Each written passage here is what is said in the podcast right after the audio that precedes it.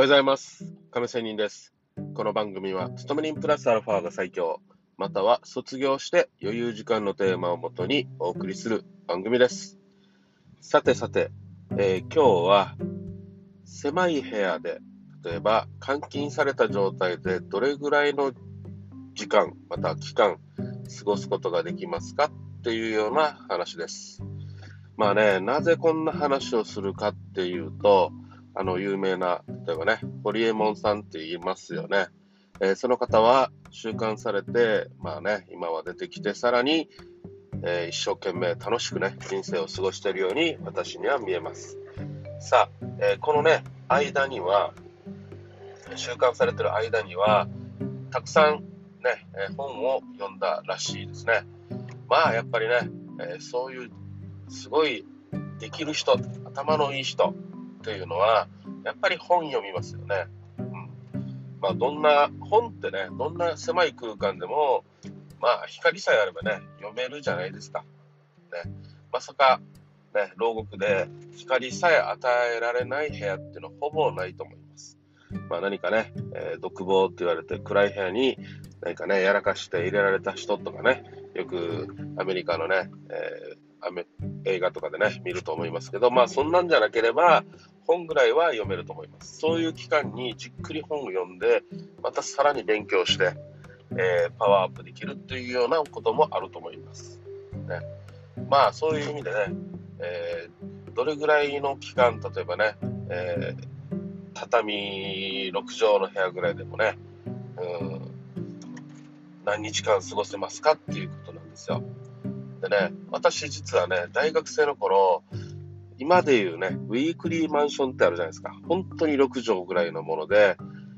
えーまあ、キッチンもちょっと小さいんですけどね、えー電子キッチン、そして風呂場もトイレも、ええー風呂とトイレはもちろん一緒のね、えとっても小さな部屋で大学4年間過ごしたんですね。うん。まあ、これは、えウィークリーマンションだったものをなんか学生向きにね、え貸し出ししてるみたいなね、部屋でね、うーん、確か6万、7万ぐらいだったかなと思いますけど、まあ、親としてはね、えーこの、関東あたりで6万、7万って安いじゃないですか。ね、全部一式揃って、テレビもね、うん、全部ね、家財道具も揃っていて、えーコインランドリーももちろんその下にあってということであれば、全然余裕じゃないですか。まあ、安い方じゃないですか。まあ、それで実は私借りていたんですけども、まあ、本当にね、6畳でね、テレクラ状態ですよ、テレクラ状態。テレクラってみんな知ってますか？昔のね、ちょっとピンク系のね、えーエッチなものでね、あの、女の子とね、電話で喋れると。ね若い女の子と。まあ、相手がね、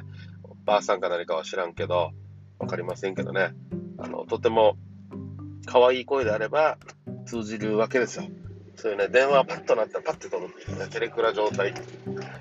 ことがよくあったんですけど、これ知ってる人は結構年齢いってる人ですね。はい。まあそんなことでね、あの、電話が鳴ったらすぐ手を伸ばせば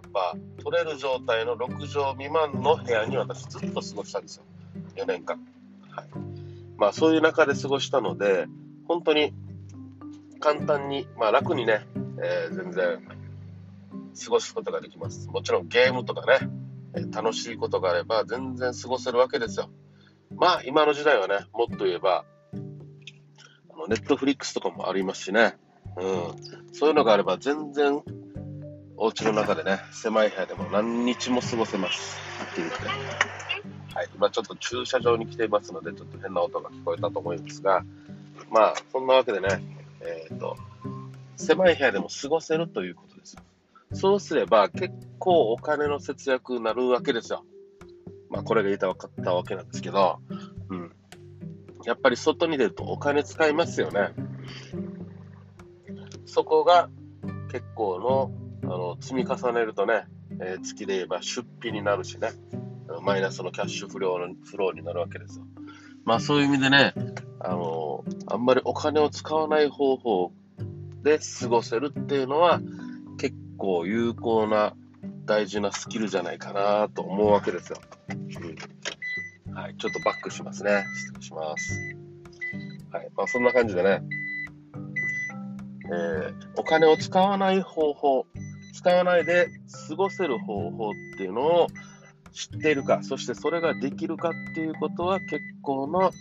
えー、お金を貯める、種銭を、種銭を貯める方法になるわけです。まあそんなわけでね、ちょっとね、私、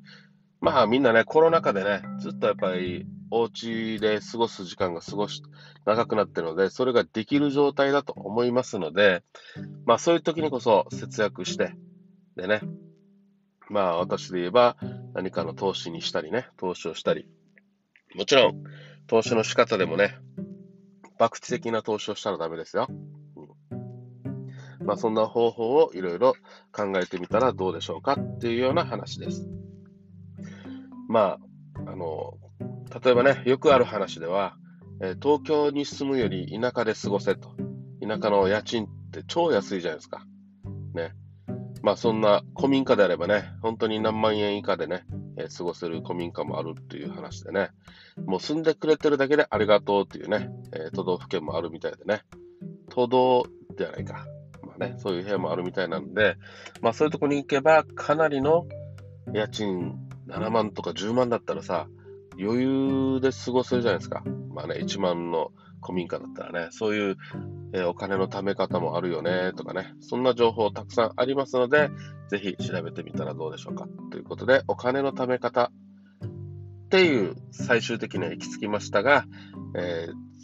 狭い部屋で何日間過ごせますかっていうような話でした。まあ、取り留めのない話でしたが、これで終わりたいと思います。それではまた明日。See you!